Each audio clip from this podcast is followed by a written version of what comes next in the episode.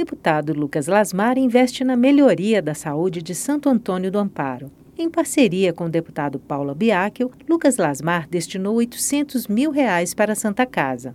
300 mil reais serão gastos na instalação de um elevador no hospital e meio milhão de reais será gasto na conclusão das obras do novo CTI da Santa Casa. Segundo dados da Secretaria Estadual de Saúde, Minas Gerais tem um déficit de 382 leitos de CTI adulto. Por isso, o deputado federal Paulo Biáquio destacou a importância de investir na criação de novos leitos para evitar que pessoas morram na fila de espera. Quantas vezes a gente tem notícia de pessoas que vêm a falecer exatamente porque não tem vaga, não tem vaga nas cidades vizinhas, a pessoa vem a óbito. Então, eu tenho uma satisfação muito grande, já vendo os recursos sendo aplicados e bem aplicados aqui na construção desse CTI, para que elas possam passar pelas suas doenças e se recuperar a liderança Fabrício Reis Martins, o Fabricinho, destacou a importância da verba destinada ao hospital pelos deputados Lucas Lasmar e Paula Biacchio. Essa verba de 800 mil reais destinada pelo deputado Lucas Lasmar e Paula Biacchio é muito importante para o município, principalmente para o nosso hospital. A obra do UTI vai aumentar mais um leito. Nosso hospital vai passar, ao invés de ter nove leitos, ter dez leitos. E também a construção